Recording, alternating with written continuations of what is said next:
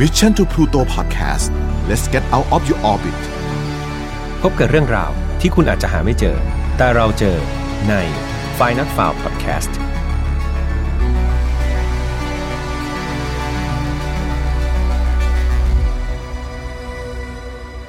สวัสดีครับ ยินดีต้อนรับนะครับ เข้าสู่ Final f a r Podcast ซีซั่นที่ 2 วันนี้คุณอยู่กับผมแฮมทัชพลเช่นเคยครับ เรามาถึง episode ที่ 53 กันแล้วนะครับ ในวันที่ผมอัดเนี่ยต้องบอกว่าสถานการณ์ในเมืองไทยเกี่ยวกับโควิด -19 เนี่ยมันยังดูไม่ค่อยจะดีเท่าไหร่ครับ ตัวเลขผู้ติดเชื้อเนี่ยก็ยังเพิ่มมากขึ้นทุกวันนะครับ ซึ่งตอนนี้เองผมก็ work from home เป็นหลักครับ ก็ไม่ได้ออกไปไหนเลยถ้าไม่จำเป็นจริง ๆ แบบ ออฟฟิศของ Mission เองก็ไม่ได้ไปอัดเลยครับ ตอนนี้ก็อัดอยู่ที่บ้านนะครับ หวังว่าคุณภาพเสียงยังโอเคอยู่เนาะส่วนถ้ามีธุระจริงๆเนี่ยก็จะออกไปบ้างครับออกไปห้างสรรพสินค้าอะไรเงี้ยแต่พอออกไปเนี่ยผมก็รู้สึกว่ามันเศร้าๆเหงาๆยังไงบอกไม่ถูกครับ คือจากที่ที่คนเนี่ยมันคึกคักใช่ไหมครับ หรือว่าร้านอาหารเนี่ยบางทีวันเสาร์อาทิตย์เนี่ยคนมันจะเต็มร้านตลอดเลยครับ หรือว่าร้านค้าที่คนมาจับจ่ายใช้สอยเนี่ยบางร้านนี่แบบโห คนเยอะมากๆ แต่ตอนนี้ครับทุกอย่างมันดูเงียบเหงาไปหมดเลยครับ มันเหมือนกับเมืองร้างยังไงก็ไม่รู้ ยังไงผมขออวยพรนะครับ ให้เหตุการณ์นี้มันผ่านพวกเราทุกคนไปสักทีครับ ได้ยินว่าตอนนี้มันมีวัคซีนแล้วเหมือนกัน แล้วก็มีกลุ่มคนบางกลุ่มนะครับที่จะได้ทด ทดลองใช้นะครับวัคซีนตัวโควิด -19 นี้ก่อนนะครับ ก็หวังว่าจะได้ผลที่ดีนะครับ แต่ยังไงผมขอเอาใจช่วยในทุกๆฝ่ายนะครับ โดยเฉพาะบุคลากรทางแพทย์นะครับ ที่คอยช่วยเหลือพวกเรานะครับ คอยป้องกันแล้วก็คอยรักษาผู้ป่วยนะครับ ยังไง ผมขอสนับสนุนนะครับเท่าที่เราทำได้ แล้วก็ที่สำคัญที่สุดครับ ผมอยากให้พวกเราทุกคนเนี่ยป้องกันตัวเองครับ ไม่ไปที่เสี่ยงเนาะหมั่นล้างมือ แล้วก็ออกไปไหนอย่าลืมสวมหน้ากากอนามัยกันด้วยนะครับเป็นห่วงจริง ๆ ครับ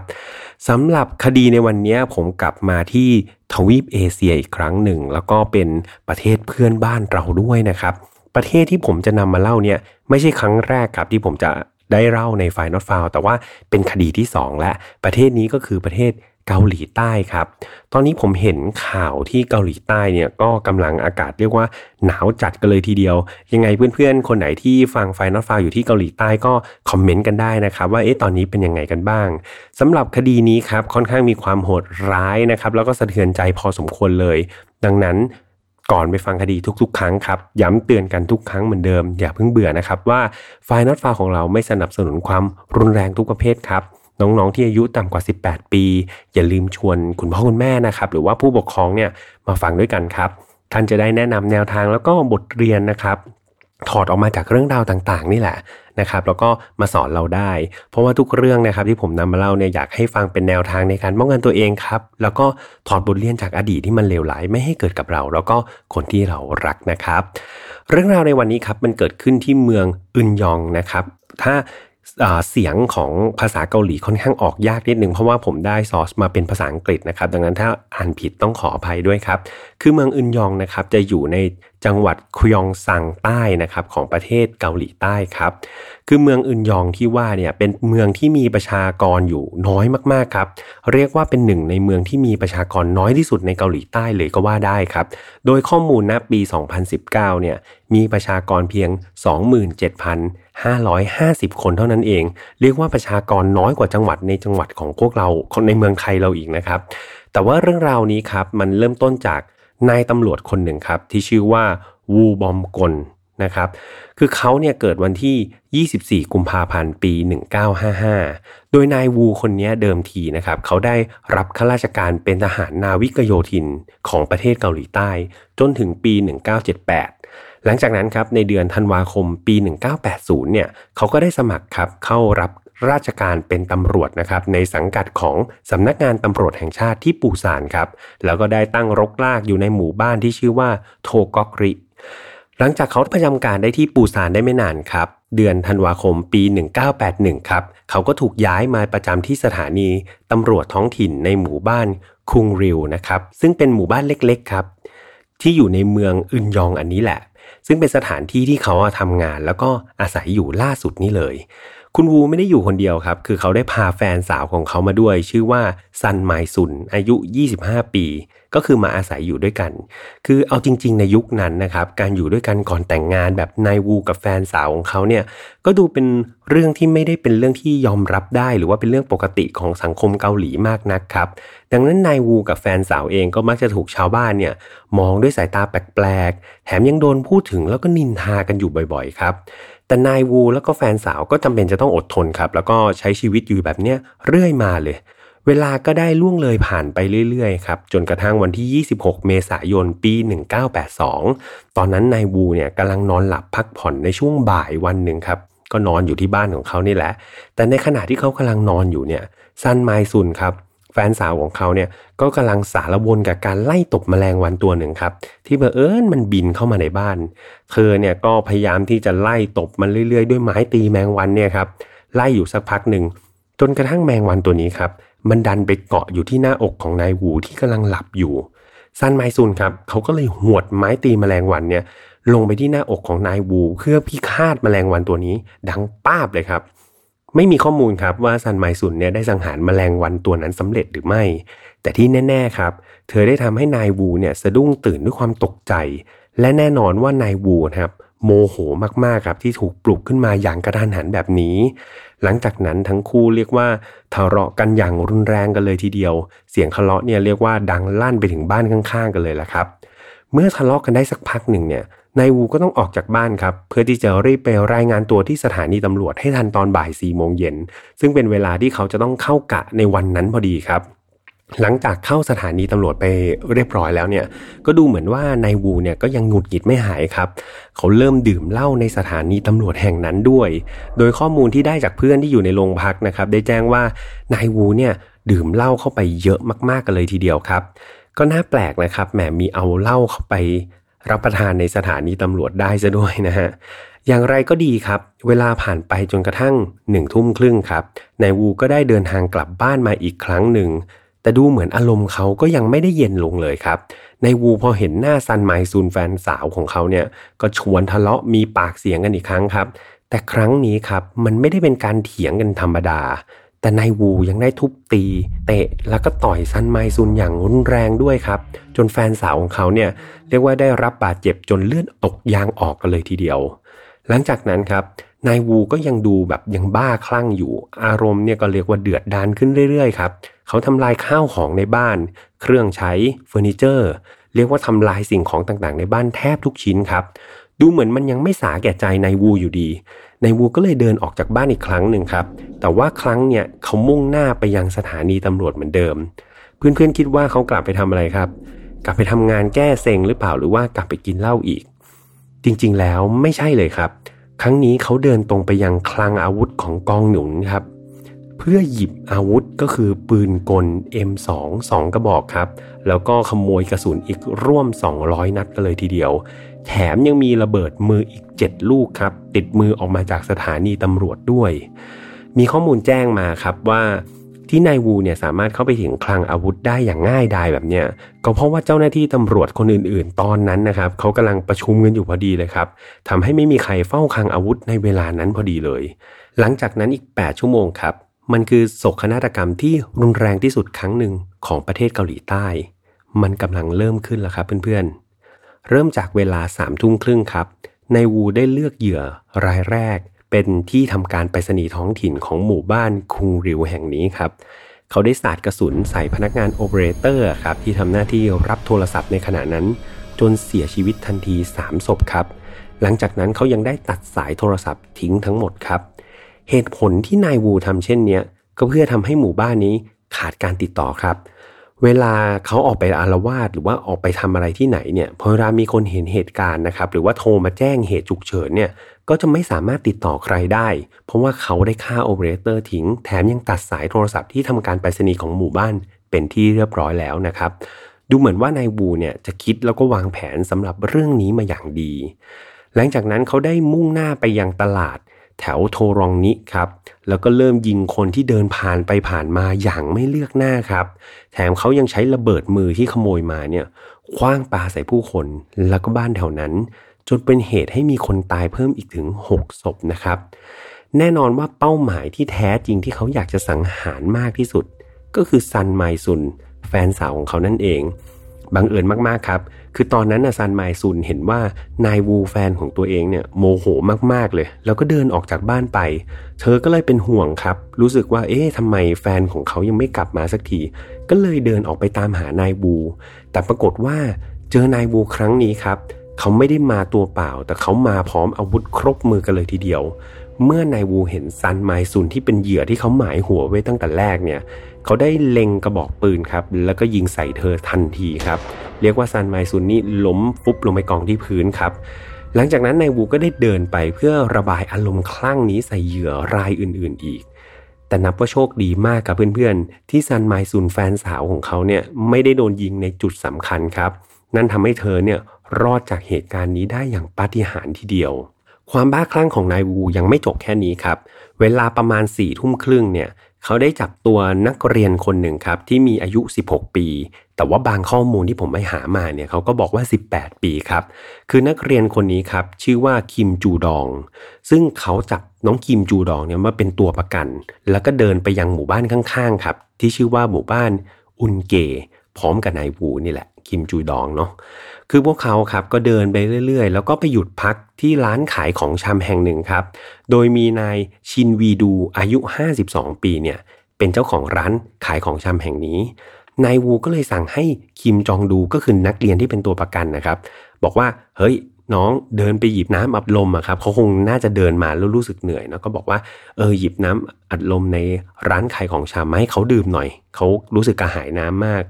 ซึ่งเด็กน้อยที่เป็นตัวประกันนะครับ ก็ทำตามอย่างดีเลย แต่หลังจากคิมจูดองอะครับ เด็กนักเรียนคนนั้นเนี่ยหยิบน้ำอัดลมมาให้นายบูดื่มเรียบร้อยแล้วเนี่ย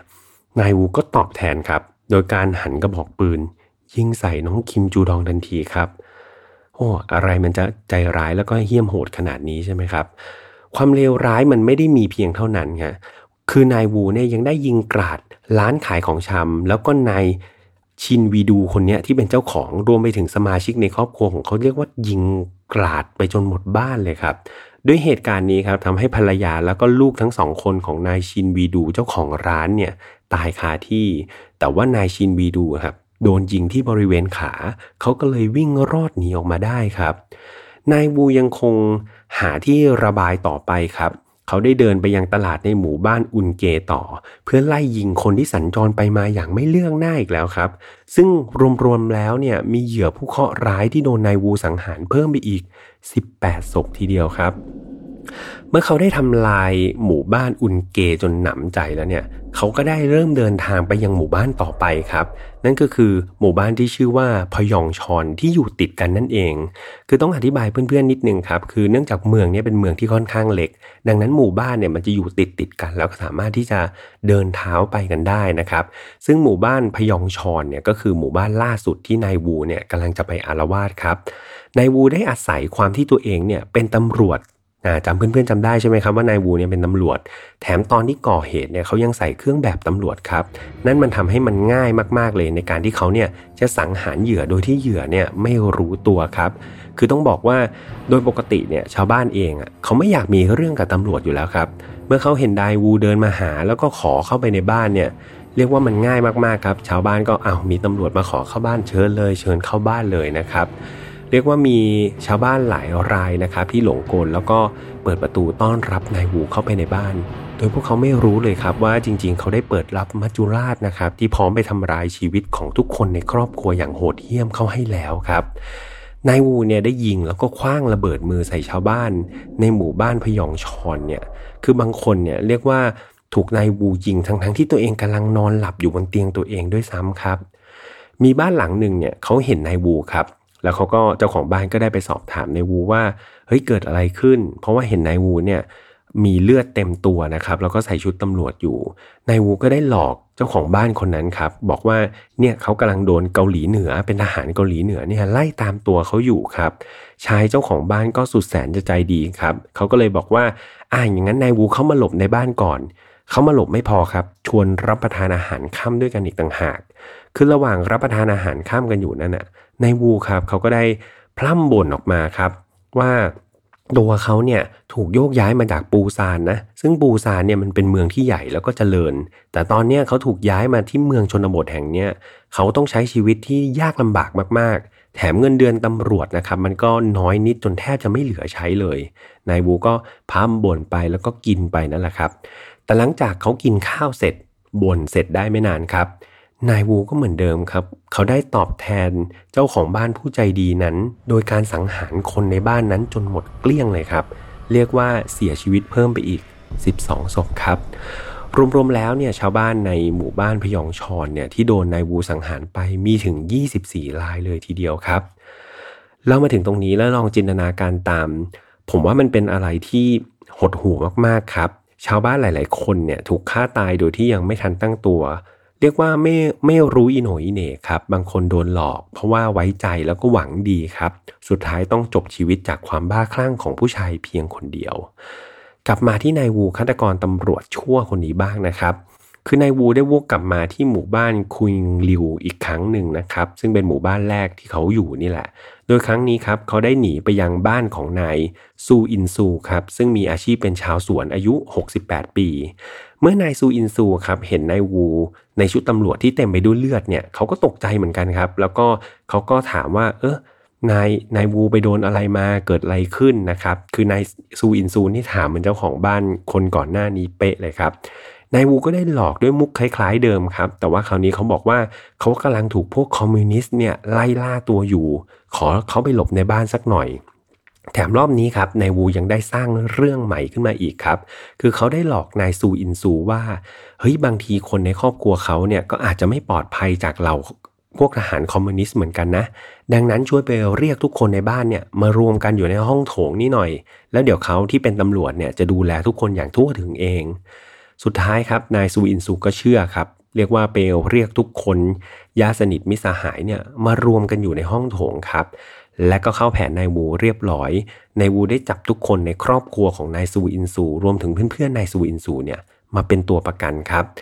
แต่ในเวลานั้นกองกำลังของเจ้าหน้าที่ตำรวจเนี่ยก็ได้ตามรอยมาเจอตัวนายวูพอดีเลยครับ แล้วก็ได้ทำการแบบใช้กำลังตำรวจเนี่ยปิดล้อมไว้ นายวูในสถานการณ์ตอนนั้นก็เรียกว่าจนมุมอย่างสิ้นเชิงถูกไหมครับ เขาอยู่ในบ้านของนายซูอินซู แล้วก็ตำรวจเนี่ยเรียกว่าร้อมไม่หมดเลย เขาไม่มีทางหนีได้เลยครับ เพื่อนๆลองทายดูสิครับ ว่าคนบ้าคลั่งอย่างนายวูเนี่ยจะทำอะไรต่อไป เขาจะแก้ปัญหานี้ยังไง คิดว่า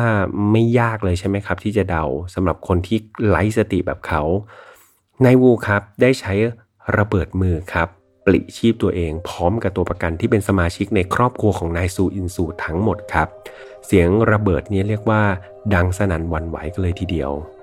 หลังจากนั้นครับเจ้าหน้าที่ตำรวจได้เข้าไปตรวจสอบพื้นที่ครับ ก็พบว่านายวูได้เสียชีวิตคาที่ครับ พร้อมกับสมาชิกในครอบครัวของนายซูอินซูเคราะดีครับ ก็คือนายซูอินซูเนี่ยเป็นเพียงผู้เดียวครับ ที่รอดชีวิตและได้รับบาดเจ็บสาหัส หลังจากนั้นนายซูอินซูก็ถูกนำไปส่งที่โรงพยาบาลเพื่อรักษาต่อไปครับ บทสรุปวีรกรรมอันโหดเหี้ยมของนายวูทั้งหมดตั้งแต่เริ่มเรื่องจนถึงตอนนี้ครับ เขาได้สังหารเหยื่อผู้บริสุทธิ์ไปทั้งหมด 55 รายเลยทีเดียวครับ แล้วก็มีผู้บาดเจ็บอีก 36 คนครับ ใน 36 คนเนี่ยมี 6 คนที่บาดเจ็บสาหัสครับ แต่ว่าในเวลาต่อมาเนี่ยมีเด็กคนหนึ่งที่ถูกยิงแล้วก็บาดเจ็บสาหัสเนี่ยได้เสียชีวิตทำให้ตัวเลขของยอดผู้เสียชีวิตนะครับจากนายวูเนี่ยเพิ่มเป็น 56 คน แล้วก็บาดเจ็บลดเหลือ 35 คนครับเหตุการณ์นี้เรียกว่ากลายเป็นข่าวดังขึ้นหน้าหนึ่งของหนังสือพิมพ์เกาหลีใต้ทุกฉบับ มีการลงศพนะครับผู้เสียชีวิตที่เรียกว่านอนจมกองเลือด เรียงรายเต็มหมู่บ้านเลยครับ ซึ่งภาพเหล่านั้นมันสร้างความสลดให้กับคนทั้งประเทศเกาหลีใต้ครับ และด้วยเหตุนี้เองมันทำให้เกิดแรงกระเพื่อมครับทำให้ผู้บังคับการตำรวจภูธรจังหวัดเนี่ยถูกสั่งพักงานครับ แล้วก็เจ้าหน้าที่ตำรวจในท้องที่อีก 4 คนถูกจับกลุ่มครับ ในข้อหาละเลยการปฏิบัติหน้าที่ ไม่ใช่แค่ส่วนของการปฏิบัติงานเท่านั้นครับ คนใหญ่คนโตอย่างนายชาชองฮาวานะครับซึ่งเป็นรัฐมนตรีว่าการกระทรวงมหาดไทยของเกาหลีใต้ในตอนนั้นครับ รวมถึงนายอันนึงโมนะครับผู้บังคับการตำรวจแห่งชาติในขณะนั้นเนี่ยก็ได้เสนอตัวลาออกครับ เพื่อชดใช้กับเหตุการณ์ของนายวูอีกด้วย ก็เรียกว่าเป็นการแสดงความรับผิดชอบต่อเหตุการณ์นี้ครับ รวมไปถึงการรักษาภาพลักษณ์ของตำรวจเกาหลีใต้ที่เรียกว่าถูกทำลายพังแบบย่อยยับจริง ๆ ครับ จากผู้ชายคนนี้เพียงคนเดียวครับ ส่วนครอบครัวของเหยื่อเนี่ยก็เรียกว่าได้รับเงินชดเชยจากเหตุการณ์นี้ เป็นการเยียวยาแล้วก็ดำเนินชีวิตต่อไปเมื่อจบเหตุการณ์นี้ไปครับ มีการวิเคราะห์นะครับถึงแรงจูงใจในการ ที่นายวูเนี่ยเกิดบ้าคลั่งขึ้นมา ซึ่งก็มีหลายทิศทาง แต่โดยสรุปเนี่ยก็จะมีอยู่ประมาณ 2 ทิศทางครับ คือตามที่บอกไปเนี่ยคือนายวูเนี่ยช่วงหนึ่งเขาได้บ่นกับชาวบ้านใช่ไหมครับ ที่ชวนเขาเข้าไปหลบแล้วก็รับประทานอาหารเกี่ยวกับการถูกโยกย้ายจากปูซานครับ แล้วก็เงินเดือนของตำรวจที่ไม่ค่อยจะพอใช้สักเท่าไหร่ เหตุผลเหล่านี้มันอาจจะทำให้เกิดความเครียดครับ แล้วก็นายวูเนี่ยก็คงจะเก็บกดความเครียดเหล่านี้ไว้นะครับ คือหลังจากนั้นที่เขาเก็บความเครียดเหล่านี้ไว้นานๆเนี่ยมันก็ถึงจุดหนึ่งที่มันถูกกระเทาะออกมา มันก็คล้ายๆเป็นระเบิดลูกโตนะครับที่แบบนายบูเนี่ยคอนโทรลตัวเองไม่ได้ ควบคุมตัวเองไม่ได้ แล้วก็ระเบิดอารมณ์เหล่านั้นออกมาทำลายล้างชีวิตผู้คนไปมากมายครับ อันนี้ก็เป็นหนึ่งในข้อสันนิษฐานที่ทางตำรวจนะครับวางไว้ แต่มันมีแหล่งข่าวหนึ่งครับที่น่าสนใจที่สุดก็คือปากคำของซันไมซุน ซันไมซุนก็คือแฟนสาวของนายบูนั่นเองครับ คือซันไมซุนครับเขาได้ให้การนี้หลังจากเกิดเหตุการณ์ว่า มันมีความเป็นไปได้ที่นายวูเนี่ยจะรู้สึกเครียดนะครับ แล้วก็กดดันจากการเป็นขี้ปากชาวบ้านครับ เพราะว่าเขาเนี่ย เพิ่งย้ายมาประจำการใหม่ๆ ใช่ไหมครับ แล้วก็จำเป็นที่จะต้องมีการปรับตัวในหลาย ๆ ด้านเลย แต่มันก็เต็มไปด้วยความยากลำบากครับ เหมือนเรามาจากเมืองที่เจริญกว่าแล้วมาอยู่ชนบทอย่างเงี้ย มันก็จะมีความรู้สึกว่าเออมันมีหลาย ๆ อย่างที่ต้องปรับตัวแล้วก็ปรับตัวได้ยากครับ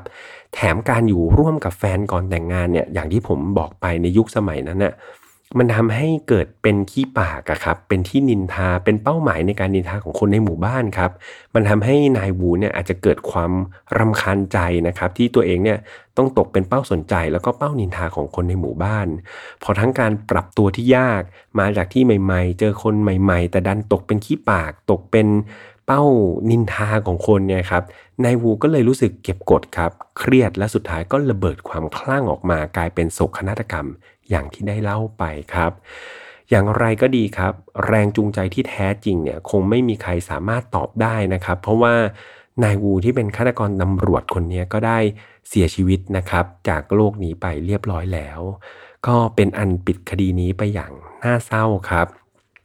สิ่งหนึ่งที่ผมอยากจะชวนเพื่อนๆ คุยจากคดีนี้ก็คือ เรื่องเกี่ยวกับการจัดการอารมณ์ตัวเองครับ จะเห็นได้ว่านายวูเนี่ยได้ระเบิดอารมณ์ตัวเองครับ จากสาเหตุเล็ก นิดเดียวครับก็คือแฟนสาวของเขาเนี่ยไปปลุกเขาจากการที่แบบใช้ไม้ตีแมงวันเนี่ยไปตีแมงวันที่เกาะที่หน้าอกใช่ไหมครับ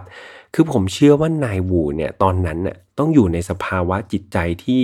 ค่อนข้างที่จะกดดันแล้วก็เครียดอย่างหนักครับ คือถ้าเราจินตนาการว่าถ้าตอนนั้นนายวูอารมณ์ดี หรือว่าอยู่ในสภาวะจิตใจที่ปกติ แฟนมาตีแมงวันที่หน้าอกก็ไม่น่าจะทำให้เกิดเรื่องบานปลายได้ขนาด ขนาดนั้นใช่ไหมครับ แต่ว่าตอนนั้นน่ะเขาน่าจะอยู่ในสภาวะที่แย่มากๆครับ คือจากเรื่องนี้ครับมันมีศัพท์คำหนึ่งที่เป็นศัพท์ที่ได้ยินบ่อยมากขึ้นก็คือคำว่า anger management failure นะครับ หรือว่าแปลเป็นภาษาไทยก็คือ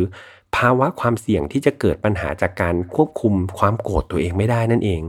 เออก็คือแบบเหมือนเราโกรธแล้วเราควบคุมตัวเองไม่ได้ ซึ่งเอาจริง ๆครับ เราจะพบเหตุการณ์แบบเนี้ยประมาณแบบเนี้ย ได้พอสมควรเลยนะครับ แต่จริงๆ เราต้องลองสังเกตตัวเองเหมือนกันว่า เราเนี่ยมีปัญหาในการควบคุมตัวเองอยู่ในระดับไหนนะครับ คือในชีวิตคนคนเราเนี่ยผมเชื่อว่ามันย่อมมีช่วงเวลาที่เราเจอปัญหาเนาะ ดังนั้น angle management failure เนี่ย มันก็อาจจะพบเห็นได้ในข่าวอยู่บ่อยๆ ครับ ผมยกตัวอย่าง บางทีเนี่ย คนขับรถปาดหน้ากันเนี่ย ก็โมโหเอาปืนมายิงกัน อันนี้เข้าเคสว่าเป็น anger management failure ก็คือควบคุมอารมณ์ตัวเองไม่ได้ครับ หรือว่าทะเลาะกันเรื่องที่จอดรถ จอดรถขวางหน้าบ้าน ก็แบบเรียกว่าบางที่เคยเห็นข่าวก็ขับไปชนเจ้าของบ้านกันเลยทีเดียวอะไรอย่างนี้ก็มีใช่ไหมครับ ก็เรียกว่าเป็นลักษณะของการควบคุมอารมณ์โกรธของตัวเองไม่ได้ครับ คือเหตุการณ์เหล่านี้อย่างที่บอกว่ามันเกิดจากความโกรธ และคำถามคือความโกรธมันเกิดจากอะไรใช่ไหมครับ ผมว่าไปหาข้อมูลมาเพิ่มเติมครับ ความโกรธเนี่ยมันก็เกิดจากความเครียดสะสมบวกตัวกระตุ้นนั่นเองนะครับ ดังนั้นคือคนเราเนี่ย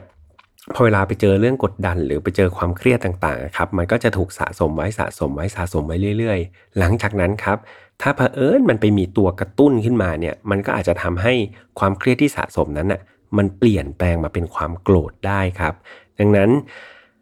แนวทางในการควบคุมความโกรธแต่ละคนเนี่ยผมคงไม่สามารถบอกได้นะครับว่าจะใช้วิธีการยังไง เพราะว่าในหนังสือมันก็คงเป็นคำเป็นคำกลางๆ เป็นวิธีกลางๆครับเช่น สูดหายใจลึกๆนะ นับ1ถึง10นะนับถึงถึง 20 หรือว่าตั้งสติให้รู้ว่าตัวเองมีความโกรธแต่ผมเชื่อว่ามนุษย์มีความแตกต่างครับ แต่ละคนมีความโกรธไม่เหมือนกันครับ บางคนจุดเดือดต่ำบางคนจุดเดือดสูง ดังนั้นอยากให้เพื่อนๆครับ คอยสังเกตตัวเองครับหมั่นวัด ระดับความโกรธของตัวเองไว้ แล้วก็มีสติอยู่ตลอดนะครับ อยากให้ช่วยกันบริหารอารมณ์และความโกรธของเราให้ได้ครับ เพราะว่าถ้าวันหนึ่งเราเกิดทำอะไรที่มันผิดพลาดไปแล้ว มันอาจจะยากนะครับ ในการที่จะกลับไปแก้ไขได้ ยังไงถ้าเกิดจะโกรธรอบหน้านะครับ อยากให้นึกถึงเสียงผมไว้ในการ ที่พูดเกี่ยวกับวิธีการบริหารจัดการความโกรธเนาะอย่างน้อยขอให้เสียงของผมเนี่ยเป็นประตูสักบานหนึ่งที่กั้นไว้ก่อนที่เพื่อนๆจะระเบิดอารมณ์ออกมาละกัน ผมขอเป็นกำลังใจทุกคนจริง ๆ ครับ ไม่อยากให้ทุกคน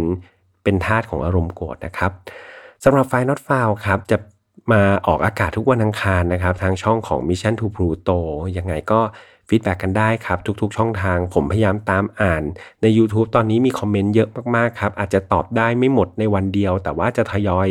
ตอบทุกๆ คนจริง ๆ ครับ สัญญายังไงก็จะอ่านทุกๆ คอมเมนต์ครับแล้วก็อย่าลืมช่องทางใหม่ล่าสุดของเราเลยก็คือ Spotify ที่มีการแยกช่องของไฟล์ not found ออกมาเป็นช่องเป็นรายการช่องเดี่ยวๆแล้วนะครับ ดังนั้นใครที่ชอบฟังไฟล์ not f o u n เนี่ยเข้าไปใน Spotify search คำว่าไฟล์ not f o u n แล้วก็เลือกที่เป็นโลโก้สีแดงๆนะครับมันจะขึ้นมา 2 อัน ให้เลือกอันสีแดงอย่าไปเลือกอันสีเขียวครับหลังจากนั้นสามารถเปิดฟังทั้งคืนได้เลยครับ ก็จะเป็น playlist ของไฟล์ not f o u n